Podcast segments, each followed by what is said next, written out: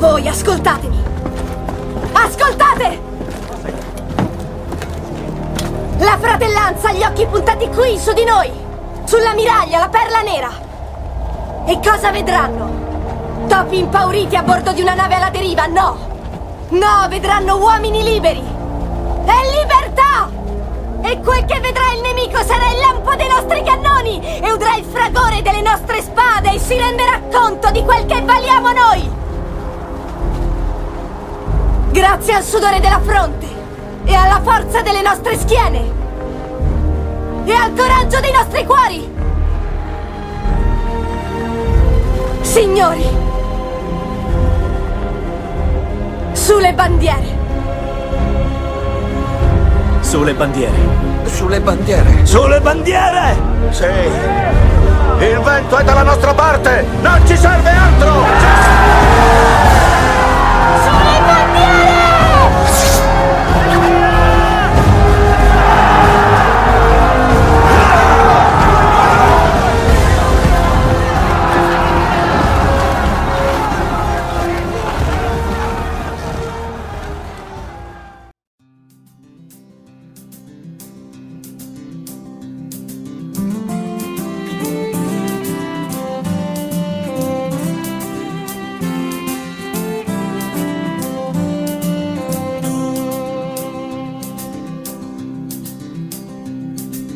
Nave che mi porti sulla rotta istriana, nave quanti porti hai visto, nave italiana, nave che attraversi il golfo di Venezia, agile vai avanti anche solo per inerzia.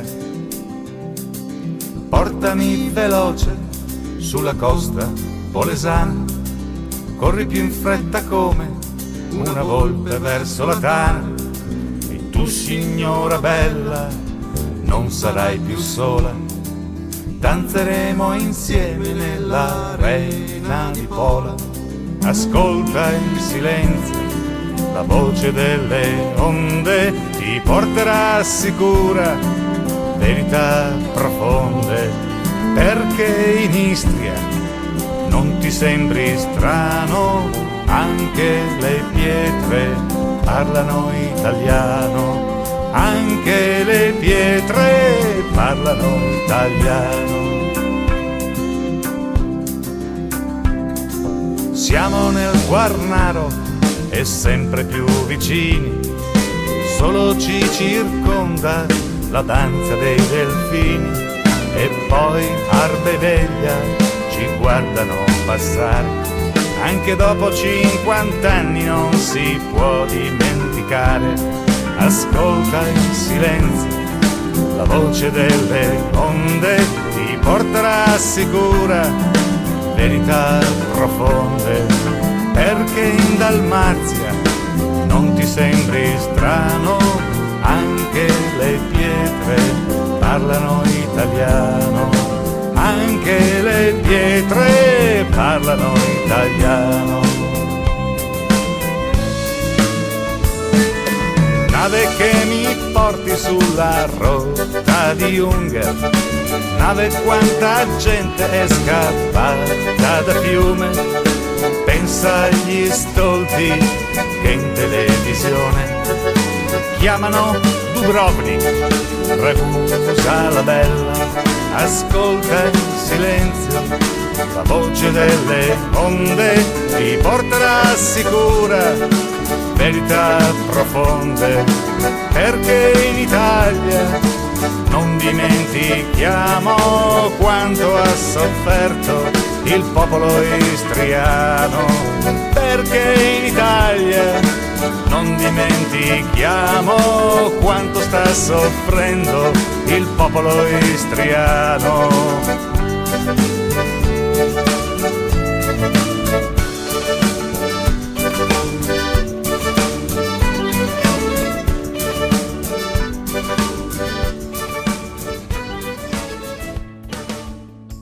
Buongiorno a tutti i nostri ascoltatori di RBN. Allora, oggi dalla Perla Nera di Novara ci sono sempre io, Cristina, con un ospite che già abbiamo conosciuto l'anno scorso, mi pare, vero? Sì, assolutamente sì, buongiorno a tutti, un saluto a tutti i radioascoltatori e le ascoltatrici che adesso ci stanno sentendo. Allora, lui forse l'avete riconosciuto dalla voce, è Silvano Olmi, che è il nuovo presidente del Comitato 10 Febbraio. E innanzitutto congratulazioni Silvano. Grazie. E poi, allora, è da pochissimo, le elezioni si sono svolte a fine dell'anno scorso, giusto? Io sono stato eletto il 29 dicembre dell'anno scorso, è stato un capodanno, un fine d'anno inaspettato, insomma, questa elezione, ma ovviamente c'era la necessità di trovare un nuovo presidente, perché Emanuele Merlino, che ha fatto un eccellente lavoro, devo dire, per motivi lavorativi e familiari non poteva più proseguire nella conduzione del Comitato 10 febbraio e quindi gli iscritti all'unanimità, devo dire con orgoglio questa cosa, mi hanno scelto come nuovo presidente. Quindi si dice anno nuovo, vita nuova, presidente nuovo, vita nuova. Sì, una volta si diceva la scopa nuova scopa meglio di quella vecchia, in questo caso siccome quest'anno vado avanti per i 60, sono alla soglia dei 60 anni, dico che la scopa vecchia probabilmente pulirà meglio delle altre. Sì, è un anno che è iniziato, intanto questo è un anno molto importante perché sono 80 anni dall'inizio degli infoibamenti, no? Perché gli infoibamenti iniziarono nel settembre-ottobre del 1943, quando ci fu, dopo l'infausto armistizio dell'8 settembre, ci fu un voto di potere in tutta Italia, ma in particolar modo al confine orientale d'Italia, e quindi i partigiani comunisti slavi cominciarono i primi infoibamenti che siamo intorno a circa 1.000.000, non come dicono alcuni testi scolastici che parlano di 200 persone, 300 persone, insomma, invece qui siamo dell'ordine di 1.000.000 almeno. Quindi fu la prima fase degli infoibamenti e in questa prima fase morì Norma Cossetto, che è un martire, medaglia d'oro al merito civile, una grande figura. Quindi quest'anno è un anno importante. Tant'è che come Comitato 10 febbraio io ho dato disposizioni che dal 10 febbraio fino al 10 dicembre, che è la data in cui fu riesumata la salma di Norma Cossetto da una foiba, noi faremo per tutto l'anno una mobilitazione generale proprio per ricordare gli esuli, per ricordare il dramma dell'esilio di tanti nostri connazionali, 300-350.000, ancora il numero non è certo. E poi faremo anche il ricordo dei martiri delle foibe, quindi lo faremo per tutto l'anno. Perché è vero che è importante ricordare, e non è soltanto il 10 febbraio o il 4-5 ottobre, che è la data dell'infoibamento di Norma Cossetto, che bisogna ricordare. Queste sono due date importanti, ma bisogna portare avanti questo ricordo durante tutto l'anno. Assolutamente sì, le nostre sono manifestazioni patriottiche. Il giorno del ricordo, noi come comitato siamo nati nel 2007 proprio per incentivare il giorno del ricordo, perché è sono politicamente scorrettissimo, il 10 febbraio, il giorno del ricordo, è una data che dà molto fastidio perché si vanno a toccare certe situazioni, si vanno a toccare certi nervi scoperti, e quindi ovviamente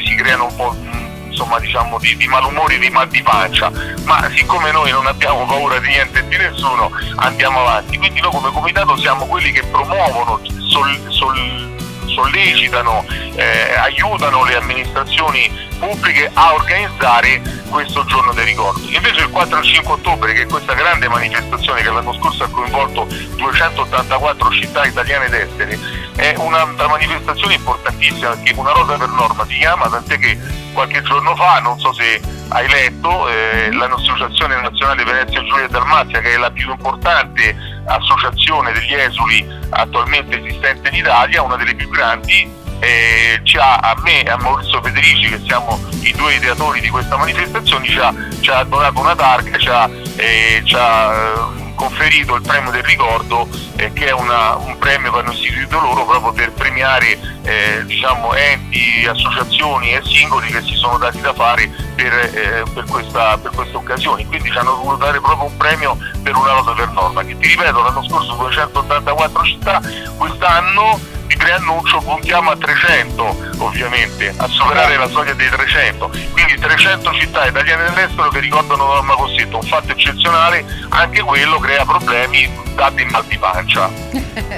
Anche perché questo tipo di ricordi rompono effettivamente le scatole, perché come dicevi tu toccano i nervi scoperti, io direi più si è cercato di coprirli i nervi, perché è veramente un periodo di cui si parla poco, quando si parla certi enti lustrinati e super sovvenzionati ne parlano male e in modo sbagliato, ed è giusto quindi che il tuo lavoro e quello degli associati del Comitato 10 Febbraio venga messo in luce, e quindi giustamente congratulazioni anche per questo premio che gli esuli ti hanno conferito a te e al tuo socio.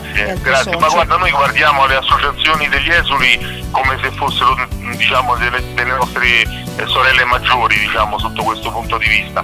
E tornando al discorso che dicevi tu, e ti ringrazio che hai toccato anche tu questo fatto, no, del silenzio che viene calato su queste cose, e all'inizio hanno tentato proprio di soffocare questa legge, no, di non approvarla. Una volta approvata hanno cercato di nascondere, di negare. Adesso c'è in atto da qualche decennio il tentativo di ridurre, no? C'è un riduzionismo. Quindi che cosa succede? Io l'altro giorno ho chiamato mia figlia, c'è una figlia di 18 anni, ho detto scusa, mi porti il libro su cui stai studiando, e mi ha portato il libro di storia su cui sta studiando il quinto superiore, il quinto liceo, e ho trovato che la prima fase degli infoibamenti ci furono dalle 200 alle 400 vittime, e invece nella seconda fase, quella successiva al maggio del 45, quando arrivarono i liberatori jugoslavi, generalmente, apro una parentesi, quando arriva un esercito liberatore, no? Generalmente se un esercito liberatore libera le popolazioni e le rende libere, no? Certo. Si presuppone che queste popolazioni erano schiave,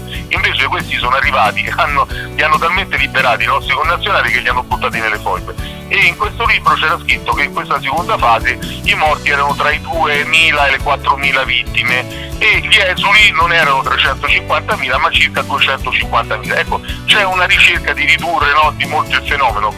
Forse se non ci fosse il Comitato 10 Febbraio e non ci fossero delle emittenti libere come Mele Vostre e le associazioni degli esuli, tra qualche anno probabilmente queste notizie sparirebbero anche da libri di storia e da Wikipedia, e non ci sarebbero più state. C'è questo tentativo veramente di trasformare, di negare e di ridurre questo fenomeno, che ovviamente non riesce, perché poi dopo le persone che usano il cervello si informano e sanno quello che succede.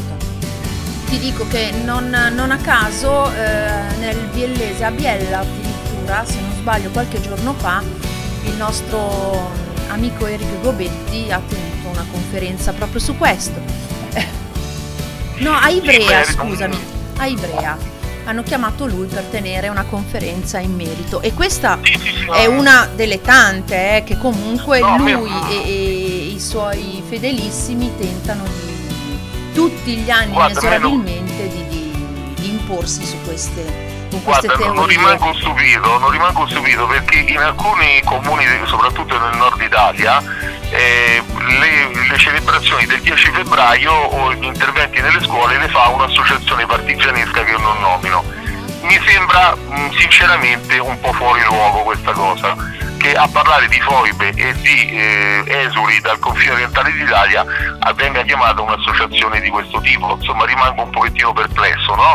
Non voglio dare la colpa a nessuno, ma nemmeno a un certo punto posso capire che, insomma, anche questioni di opportunità, però come diceva Gramsci, perché basta leggere Gramsci e bisogna capire anche certe cose, se uno lascia uno spazio politico, no, tra virgolette, libero, c'è qualcuno che lo riempie, e quindi c'è questa situazione qua. Quindi c'è questa.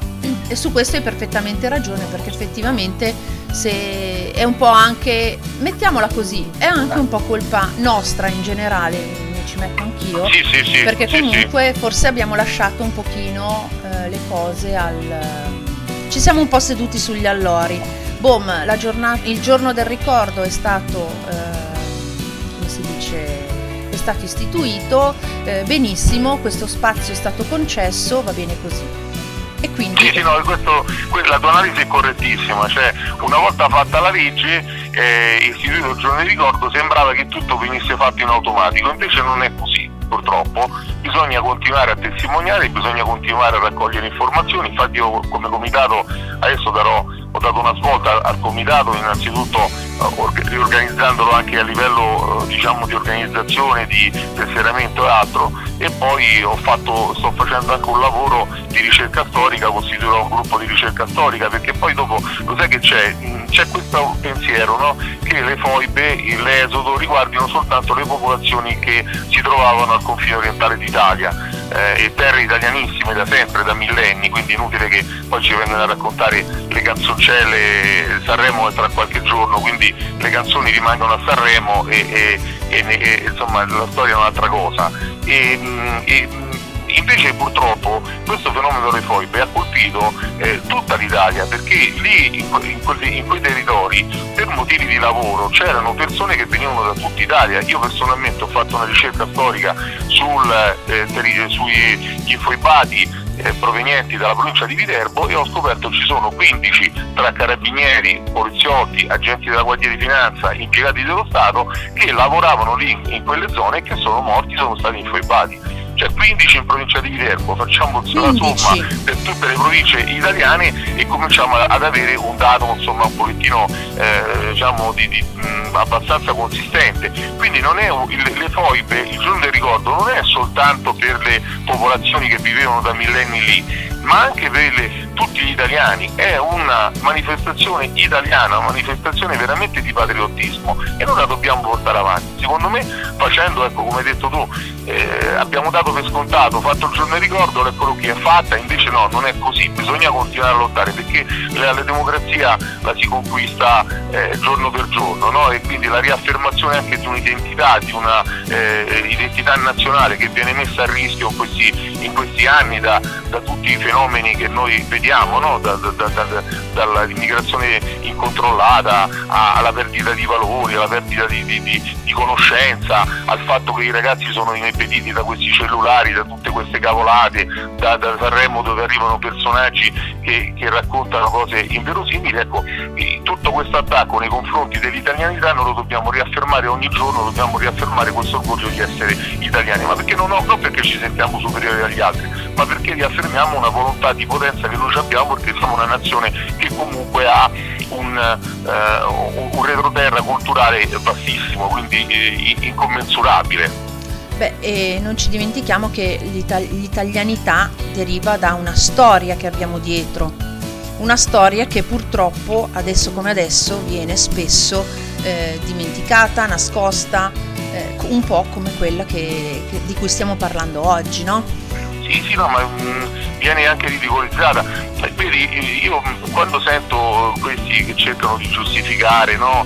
Perché poi c'è questo giustificazionismo, ma gli slavi hanno ammazzato gli italiani perché gli italiani erano cattivi, eccetera, il fascismo, quello, quell'altro, sono analisi di tipo storiografico che sono veramente puzzano di vecchio, no? Sono anche molto superficiali. Sono molto superficiali, perché a queste persone io gli vorrei che andassero a vedere la delibera che fece il Consiglio su indicazione del Kaiser, dell'imperatore austro-ungarico, il quale nel 1863 che cosa fa? Dice: gli italiani mi hanno stufato. Allora sai che cosa faccio? Da ordine di sostituire tutti gli impiegati di lingua italiana che si trovavano in Alto Adige e nei territori delle Friuli Venezia Giulia, eccetera, del litorale adriatico, di sostituire questi impiegati comunali italiani con quelli di lingua slava, e di favorire lo spostamento dall'entroterra di elementi di lingua slava o di lingua tedesca in Alto Adige e nel litorale, perché voleva annacquare la presenza degli italiani. E da lì cominciano anche le chiusure dei giornali italiani, le chiusure delle scuole italiane. Queste cose qui non ve le raccontano mai, perché sono scomode, perché a un certo punto capisci che l'Italia, che ha vinto la prima guerra mondiale nel 1918 e si riappropria di quei territori che erano stati sempre per millenni italiani, a un certo punto non fa altro che riportare, diciamo, la lancetta della storia a qualche centinaio di anni prima, e poi non è una colpa aver vinto una guerra, no? Io penso che insomma noi ne abbiamo persa una malamente, fingendo di averla vinta, no? La seconda, sì. Ma la prima l'abbiamo vinta, quindi non riesco a capire come mai, no? Noi abbiamo vinto quei territori, ci dobbiamo sentire, no? Dire, ma voi siete stati cattivi, avete fatto gli slavi, poverini, insomma è un racconto un po' veramente fuorviante, capito? Sì, quasi a significare che comunque la nostra storia non ha valore. Non ha valore comunque... perché c'è sempre stata, Cristina, intanto abbiamo uno sport nazionale che è quello dell'autoflagellazione, no? Noi siamo sempre quelli, se non siamo cattivi siamo fessi, il buon italiano, sempre questa figura, eccetera eccetera. Noi abbiamo avuto una storia millenaria e secondo me va difesa, soprattutto in quei territori dove purtroppo personaggi raccontano quello che vogliono raccontare. Io lo dico spesso, purtroppo sulle foibe, ma su un'altra pagina strappata dolorosissima che sono le marocchinate, cioè le violenze sistematiche delle truppe coloniali francesi in Italia contro le donne, si parla di 60.000 donne stuprate in Italia, nessuno lo racconta questa cosa ed è una cosa vergognosa. Su questi episodi, le foibe, le marocchinate, i morti sotto i bombardamenti angloamericani, spesso effettuati su obiettivi civili, non si racconta niente. Perché? Perché non si fa carriera politica, perché non si fa carriera universitaria, perché poi ci sono argomenti tabù che non vanno toccati, perché se tu tocchi, se sei un ricercatore storico, un professore, uno studente, eccetera eccetera, e vai a fare ricerca storica su questi argomenti, vieni tagliato fuori, ti tagliano la carriera, ti segano le gambe, come si dice in gergo, capito? Quindi nessuno le tocca perché sono argomenti tabù, ma anche a livello giornalistico, anche a livello politico, nessuno guai a toccare questi argomenti, che scherzi, perché subito si alza la canea, no? Dei giornalistoni, dei giornalisti, dei grandi giornaloni pagati dalla grande impresa, perché cominciano i professoroni che hanno fatto carriera su queste cose. Ecco, c'è tutto un groviglio, no? di cose che cercano di occludere, di nascondere, no? Di fare. Quest'anno, ti faccio un altro esempio, sono 80 anni dallo sbarco in Sicilia. E con lo sbarco in Sicilia iniziarono le marocchinate, le prime violenze contro le donne italiane e anche gli uomini, tra l'altro,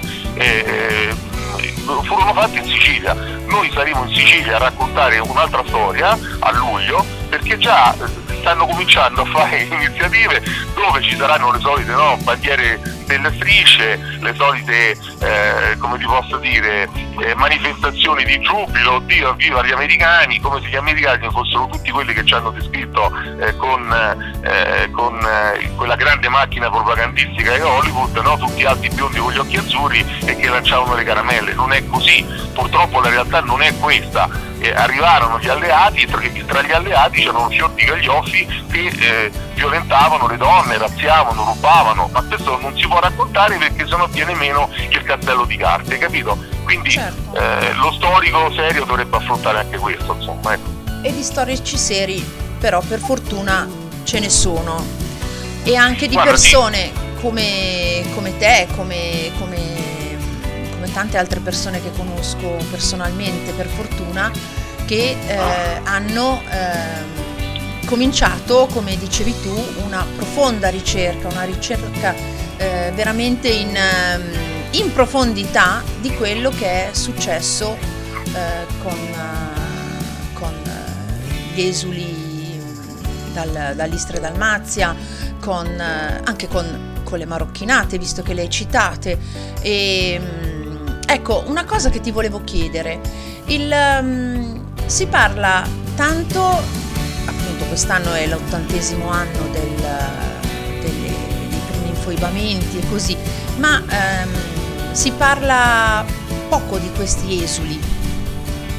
Gli esuli sono chi? Chi sono questi esuli?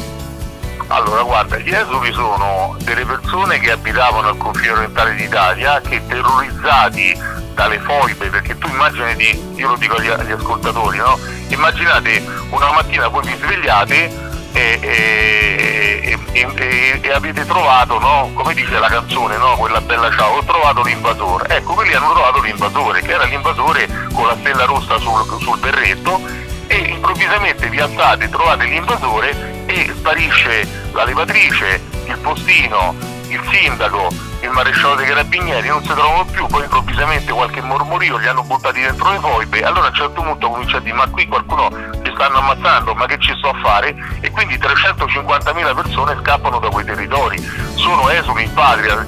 Noi di fronte agli esuli ci dovremmo inchinare e baciare la terra da dove camminano, perché gli esuli sono delle persone che sono italiani due volte: una la prima volta per nascita, perché ci sono nati con la cittadinanza italiana, e la seconda volta sono italiani per scelta, perché hanno scelto di vivere in Italia e non sotto il giogo del comunismo jugoslavo, che faceva parte della grande famiglia del comunismo internazionale. Non scordiamoci mai che il comunismo è una delle ideologie più criminali della storia, ha fatto oltre 100 milioni di morti.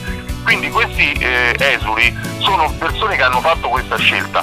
Quando sono arrivati in Italia poi gli hanno fatto una specie di cortina di ferro intorno, perché nel dopoguerra che cosa raccontava il Partito Comunista? Il Partito Comunista di Togliatti, che era servito a Stalin, quindi era servo di Stalin e dell'ideologia comunista più forte, più cattiva e più criminale, che cosa diceva? Diceva che all'est c'era il paradiso dei proletari, no?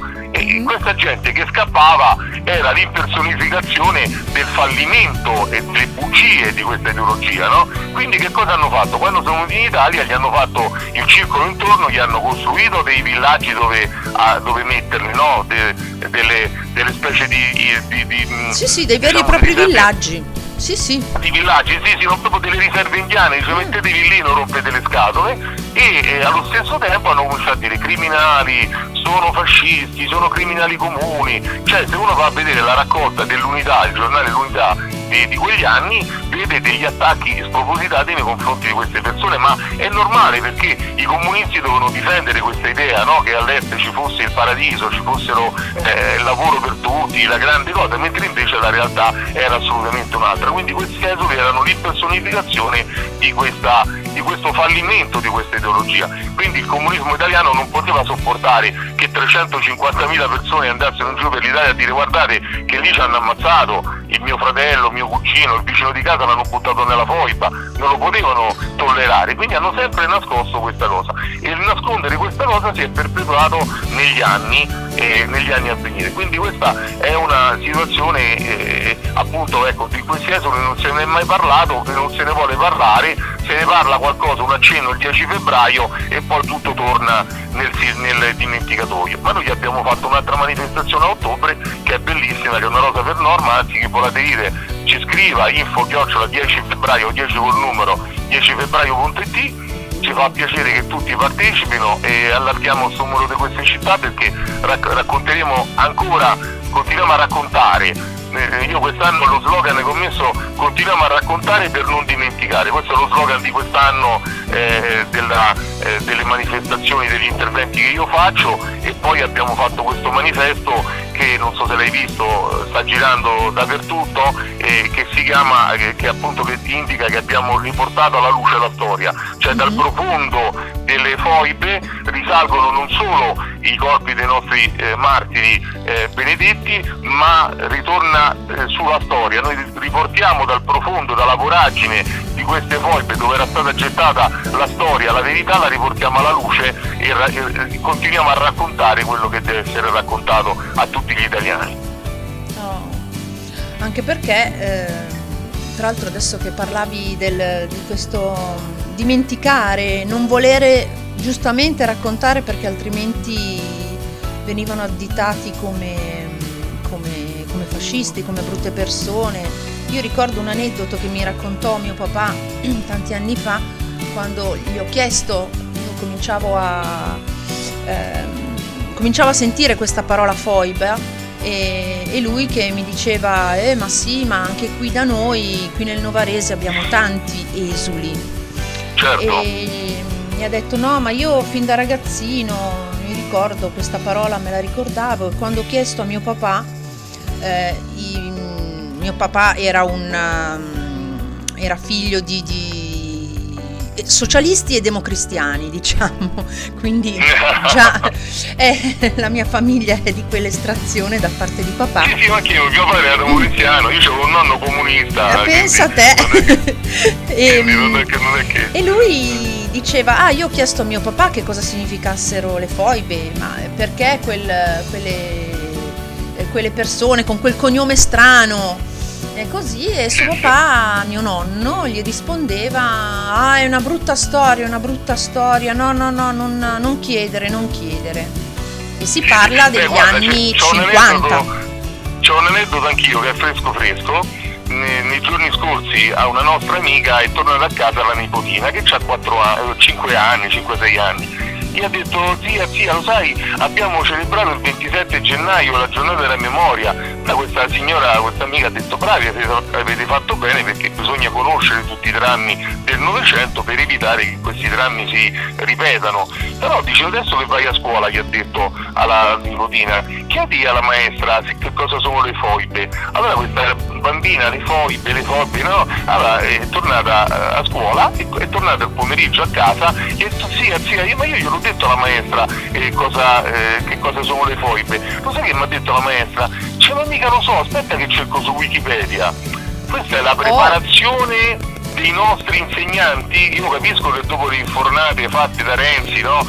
Dentro la scuola ci si è capitato di tutto, ma veramente questa è la preparazione che ci sta, cioè queste sono le preparazioni dei nostri insegnanti che sanno probabilmente così per sentito dire cos'è la giornata della memoria, ma il giorno del ricordo non lo conoscono assolutamente, nella maniera più assoluta. Quindi è una situazione veramente incredibile che noi dobbiamo ribaltare. Torniamo al discorso iniziale di questa intervista, quando c'è uno spazio, questo spazio va occupato, ma va occupato in maniera intelligente, portando argomentazioni, portando documenti, portando informazioni. Ecco l'importanza della ricerca storica, tant'è, come dicevo, all'interno del Comitato 10 Febbraio istituirò un gruppo di ricerca storica dove chiamerò gente brava, che fa veramente ricerca storica, perché tanti, lo sai che c'è anche un altro problema, mi viene da ridere ma purtroppo non è una cosa da ridere, quando ci sono molti storici o presunti tali, alcuni scrivono anche su pubblicano libri anche su case editrici abbastanza importanti come il soggetto che hai nominato poco fa, che cosa fanno? Scrivono per sentito dire, cioè una cosa l'ha scritta uno 20 anni fa, loro la ripetono a pappagallo. Invece quelli che stiamo contattando noi sono persone che fanno ricerca storica, cioè vanno negli archivi, cito uno, Giovanni Peco, che non è un professionista ma fa un ricercatore storico molto bravo. Lui è andato a fare ricerche alla Fondazione Gramsci, è andato a fare ricerche all'Archivio di Stato di Milano, cioè ha scoperto documenti importantissimi che se non ci andava lui nessuno li avrebbe raccontati, perché poi questi qui che cosa fanno? Quando li trovano non li raccontano, non lo dicono.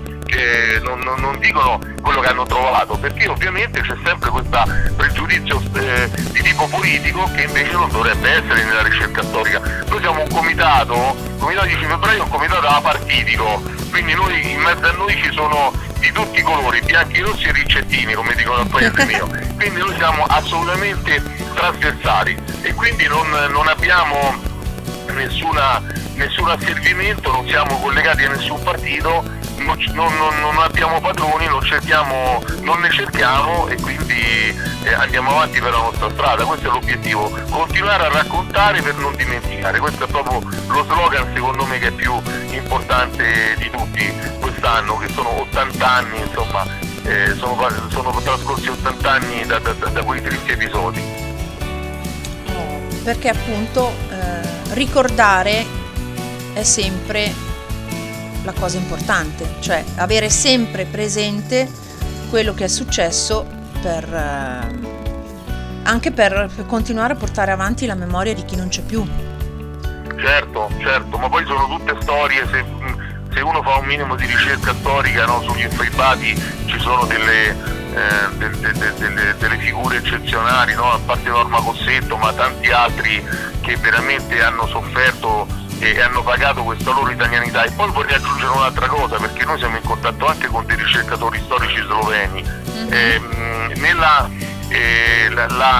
io su questa cosa voglio allargare anche l'impegno del Comitato 10 Febbraio proprio su questo fronte, perché noi abbiamo fatto in passato anche dei progetti pagati dall'Unione Europea di confronto e di dialogo con i giovani, no? Giovani italiani che incontravano giovani sloveni e croati, perché noi in un'Europa unita non dobbiamo avere queste barriere, dobbiamo raccontare tutto senza nasconderci, no? Senza nascondere niente. Però la verità fa paura, Cristina, la verità fa molta paura. Quindi noi siamo in contatto anche con dei ricercatori storici sloveni indipendenti, i quali ci hanno raccontato che poi nelle foibe non è che ci sono finiti solo gli italiani, ci sono finiti anche gli sloveni e i croati che si opponevano al regime dittatoriale di Tito. Quando mi parlano e mi fanno un'interpretazione anche alte cariche dello Stato, che c'è stato, i nostri italiani hanno pagato le colpe dei nazionalismi, eccetera eccetera. In Italia ancora oggi nel 2023 si ha paura a usare la parola comunismo, cioè in Italia si ha paura a dire che il comunismo era un'ideologia criminale che ha ucciso 100 milioni di persone in tutto il mondo. Questa è la cosa grave, che ancora ci si nasconde dietro alla parola nazionalismi, che non c'ha più significato, e non si ha il coraggio di dire che i partigiani che uccidevano gli elementi che uccidevano gli italiani, e non solo gli italiani al confine dell'Italia, erano ideologicamente schierati col comunismo. Questa è la realtà dei fatti, cioè fuori dai denti. Però ancora oggi nel 2023 si ha paura di dire queste cose, e io credo che questa cosa sia inconcepibile. È assurda questa situazione qua. L'altro giorno, siccome a Livorno io ho fatto le scuole elementari a Cecina, a Livorno si dice la mamma dei fessi è sempre incinta, no? L'altro giorno a Vicenza è stato attaccato un grande cartellone pubblicitario pagato regolarmente di 6 metri per 3 sulle foibe, che ricordava i martiri delle foibe. Non è durato manco un giorno, la sera stessa lo hanno sporcato con la vernice rossa e lo hanno in parte strappato. Allora, questi personaggi tristi hanno fatto questa azione. Questa notizia rimarrà nell'ambito vicentino, noi stasera manderemo anche un comunicato stampa come Comitato 10 Febbraio, ma sicuramente rimarrà nell'ambito locale, perché non arriverà alle prime pagine dei giornaloni, non arriverà nei TG nazionali. Ci fosse stato un altro messaggio in quel manifesto, sicuramente ci avrebbero fatto l'apertura del telegiornale nazionale. Questa è un'altra cosa che io contesto, cioè questi attacchi contro dei manifesti che non si possono difendere, i manifesti, perché sono affissi, non hanno le mani e i piedi per scappare o per rispondere all'offesa ricevuta. Questi manifesti strappati sono un'offesa alla democrazia, sono un'offesa all'Italia, sono un'offesa agli italiani, perché chi va a strappare i manifesti sporcandoli di vernice rossa è un delinquente, è un assassino, è un complice di quelli che hanno infoibato i nostri concittadini al confine, i nostri connazionali al confine orientale d'Italia. Questa è la realtà dei fatti. Questi personaggi fanno degli attentati alla democrazia e sono complici anche di chi sta nascondendo o ha nascosto o vorrà nascondere tutto quello che è la verità anche su questo spiacevole periodo della nostra storia. Sì, perché vedi, questo è un periodo della nostra storia molto particolare, perché qui parliamo della fine della guerra, parliamo di posso capire anche, no? Non giustifico, ma posso anche comprendere, no? Certi atteggiamenti, certe cose nell'immediatezza del passaggio del fronte, ma non è possibile che siano scappati da quei territori persone nel 47, 48, 49, cioè gli ultimi che sono scappati dalla ex Jugoslavia sono scappati nel 53, 54. Sì. Cioè non è possibile, non è una cosa normale. A me mi fanno ridere certi storici quando dicono sono scappati 250-300.000 persone, ma è normale nel momento della seconda guerra mondiale ci sono stati spostamenti, no? Popolazioni tedesche che scappavano all'ovest perché arrivava l'Armata Rossa. Sappiamo bene cosa ha fatto l'Armata Rossa, ha violentato circa 2 milioni di donne tedesche, quindi insomma quello è normale, ma anche quella è un'altra notizia che non va raccontata perché va a guastare una certa interpretazione storiografica. Io parlo da storico e da giornalista, non voglio entrare in politica, non mi interessa.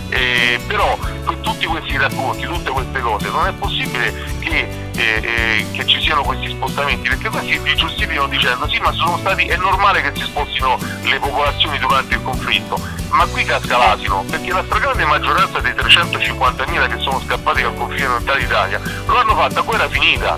Cioè i combattimenti erano finiti, non c'era un'armata che avanzava e questi fuggivano, questi sono rimasti lì. Poi quando è arrivata l'armata di liberazione jugoslava, no, l'esercito di liberazione jugoslavo, allora sono dovuti scappare perché hanno cominciato gli affibamenti, hanno cominciato a chiudere le scuole italiane, hanno cominciato a dire no, non dovete parlare più italiano, dovete parlare la lingua slava, eccetera eccetera eccetera, capito? Quindi questa imposizione, per salvarsi da questa imposizione sono scappati, ma non hanno fatto a guerra finita, e 350.000 persone che scappano a guerra finita è uno scandalo, è un fatto storico importantissimo, sì, che nessuno vuole sottolineare. Oltretutto a guerra finita, ma non per dire nei 2-3 anni successivi, ma anche dopo, molto dopo, sì, la guerra finita. Negli anni... Guarda, ti racconto questo episodio perché gli episodi penso che parlino da soli. Scusate se sono un fiume in piena, ma quando parlo di queste cose mi impervori. Anche fuori magari faccio, poi dimmi se abbiamo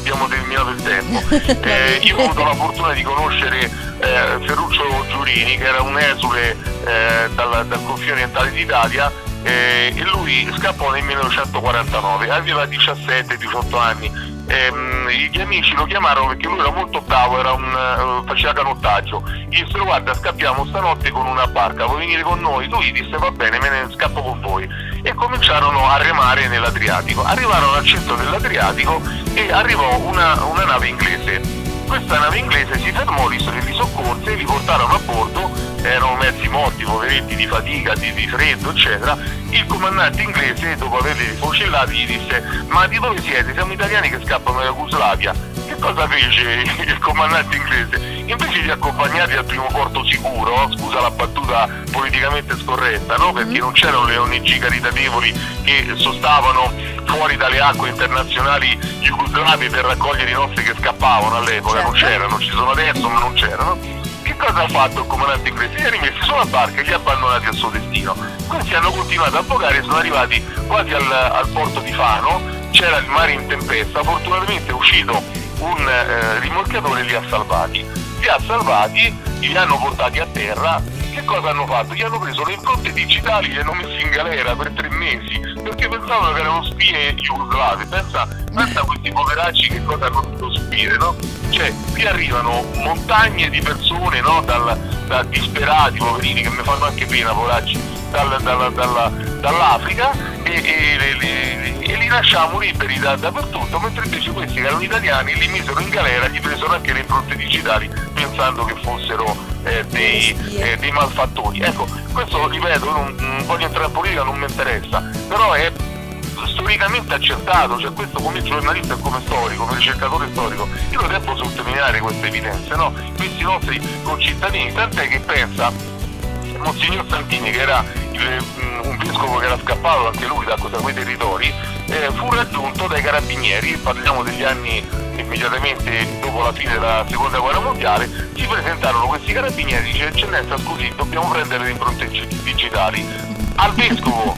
Ci andarono dal vescovo a prendere gli impronte digitali, il vescovo alzò la cornetta, chiamò Andreotti e gli disse guarda che qui ci sono i carabinieri che mi vogliono prendere le impronte digitali, e da lì Andreotti, che non era stupido, era democristiano ma non era stupido, che cosa fece? Prese e mise fine a questa barbara attività. Ecco, queste sono le realtà storiche, no? Che poi se le riportiamo, le ribattiamo al giorno d'oggi, ci fanno inorridire, e però pensate, i nostri connazionali che scappavano da quei territori e che facevano questa fine, no? Addirittura gli prendevano le impronte digitali, trattati come criminali, la stampa di sinistra che ne raccontava di peste e di corna, come se fossero addirittura di gente che era scappata portandosi via l'oro, portandosi via, capito? Poveretti, questi sono scappati da un giorno all'altro portandosi via niente, sì, cioè quasi niente, veramente, lasciando abbandonato quello che avevano addosso, poco più, veramente una cosa vergognosa. C'è un bellissimo libro, io ho avuto l'onore qualche mese fa di fare un convegno a Milano con Pietro Tarticchio, che ha scritto un libro molto bello, Sono scesi i lupi dai monti, ve lo segnalo, come vi segnalo anche il libro che abbiamo scritto con Emanuele Merlino e con tanti altri, che si chiama Norma Cossetto, Rosa d'Italia, che è edito da Eclettiche Edizioni. Pietro ha raccontato questa sua vicissitudine, che lui è passato sotto il filo spinato di notte, cioè pensate la sofferenza di queste persone. E le storie di queste persone, se fossimo in un paese normale, ci sarebbero già film, produzioni televisive, ci sarebbero stati fatti, che ne so, degli sceneggiati, dei film di successo, dei libri, cose. Invece questa cosa bisogna farla passare sotto, no? Mi raccontava l'altro giorno un giornalista della Rai che lui, quando va a cercare i filmati sulle foibe e sull'esodo, non trova niente, non c'è praticamente niente. Perché? Perché non sono state nemmeno raccontate queste cose qua, no?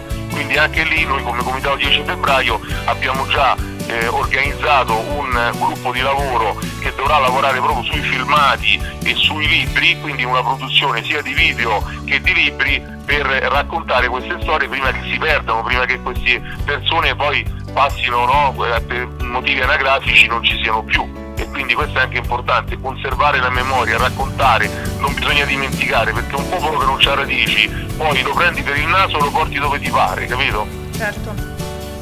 Certo.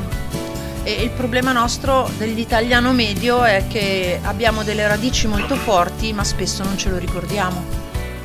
No, guarda, Maurizio Federici mi racconta spesso di un po' di anni fa, quando un viterbese venne lì e disse: ah, Federici, ma che so ste foibe? E allora lui disse: guarda, non si chiamano foibe, si chiamano foibe, no? E quindi c'è questo, c'è da raccontare, no? Da hai già detto tutto!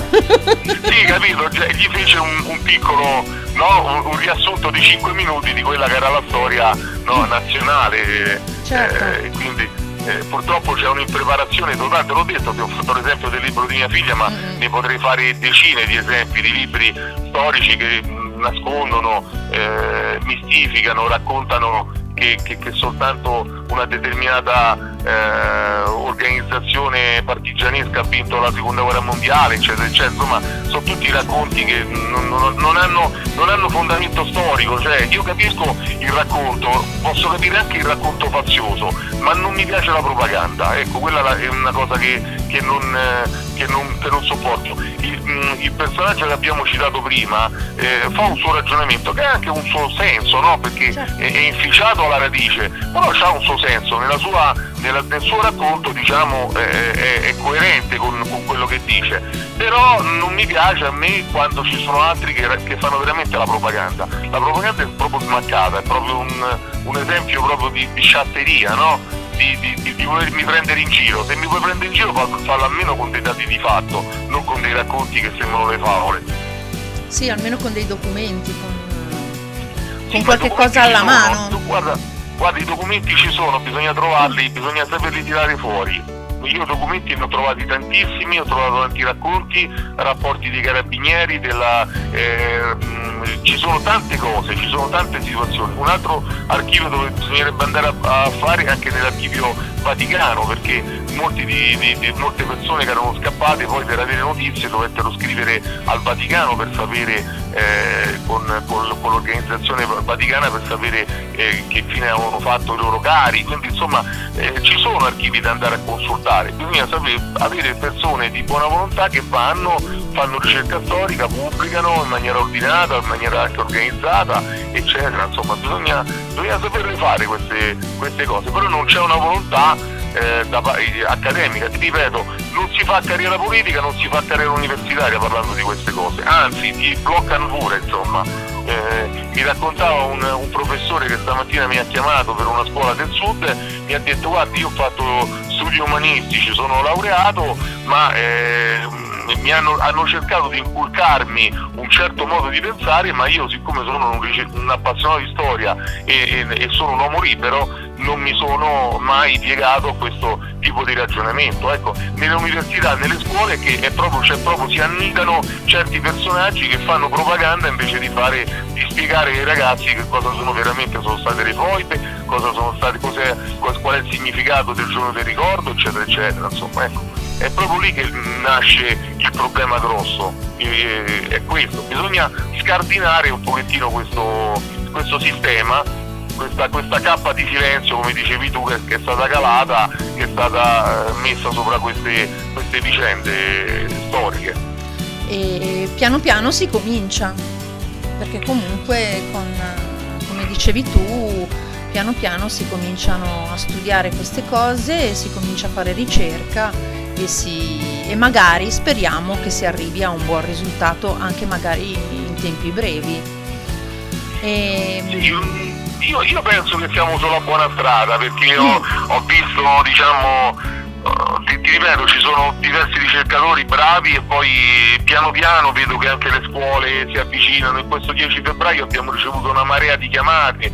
Io, ecco, un'altra cosa che farò come Comitato 10 febbraio, abbiamo già in idea, insomma, diciamo, di fare un accordo anche col Ministero dell'Istruzione e fare dei corsi che siano diretti sia agli insegnanti ma anche ai nostri associati. Io vorrei che in tutto il territorio nazionale ci fossero delle persone preparate che vanno a raccontare nelle scuole in maniera professionale, in maniera, diciamo, autentica, vadano a raccontare quello che è successo nelle foibe, che è stato l'esodo, eccetera eccetera, perché c'è necessità di raccontare a questi ragazzi la verità, perché la verità è sempre liberatoria, la verità è rivoluzionaria, la verità è libertà, la verità è un qualcosa di eccezionale. Quando uno va a raccontare la verità non deve aver paura di niente e di nessuno. Qui dobbiamo avere persone che sono preparate,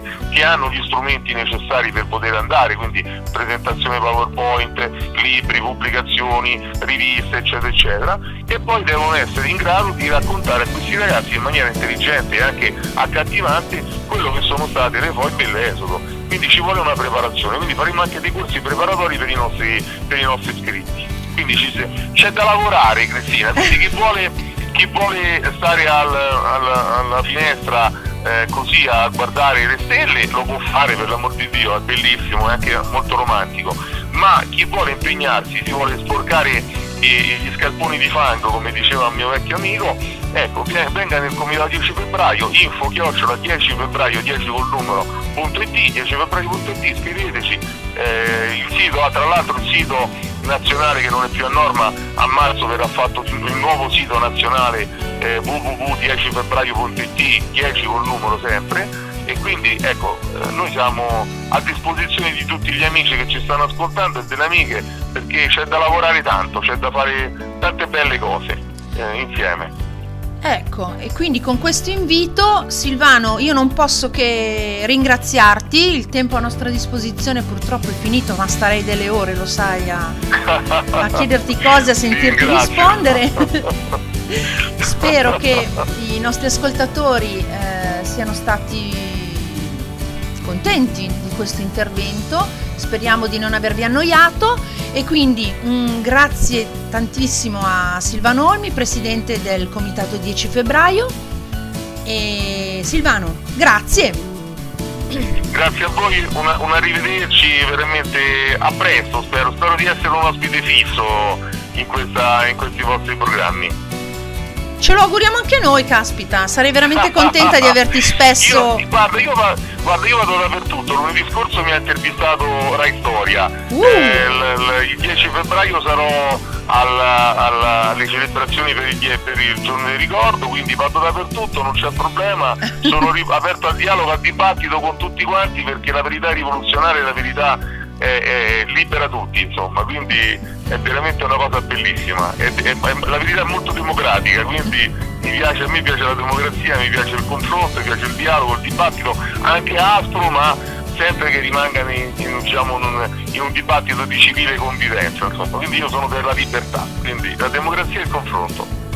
Grazie ancora, Silvano. Un abbraccio, grazie mille. A tutti i nostri ascoltatori, grazie di essere stati con noi, alla prossima, ciao!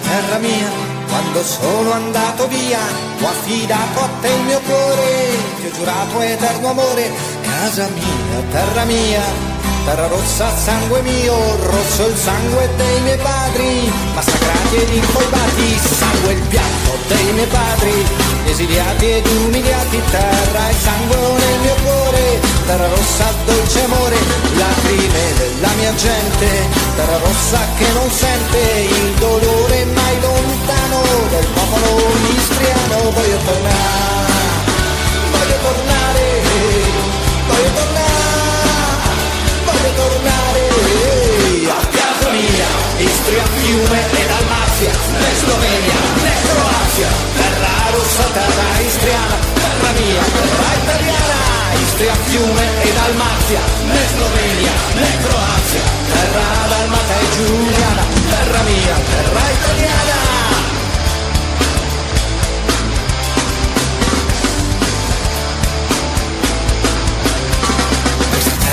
Nelle vene, questa terra mi appartiene, terra nostra per la storia, nel mio sangue la memoria, terra e sangue sempre uniti, non possono essere divisi, terra mia santificata, con il sangue terra sacra, questa è la mia religione, l'unità della nazione, religione insanguinata, religione della patria, terra pazzamente amata, terra mai dimenticata, ogni vero italiano e anche dalmata e giuliano. Voglio tornare, voglio tornare, voglio tornare, voglio tornare a casa mia, Istria, Fiume e Dalmazia, né Slovenia, né Croazia, terra rossa, terra istriana, terra mia, terra italiana, Istria, Fiume e Dalmazia, né Slovenia, né Croazia, terra dalmata e giuliana, terra mia, terra italiana, Istria, Fiume e Dalmazia, né Slovenia, né Croazia, terra rossa, terra istriana, terra mia, terra italiana, Istria, Fiume e Dalmazia, né Slovenia, né Croazia, terra dalmata e giuliana, terra mia, terra italiana, questa è Italia. Italia,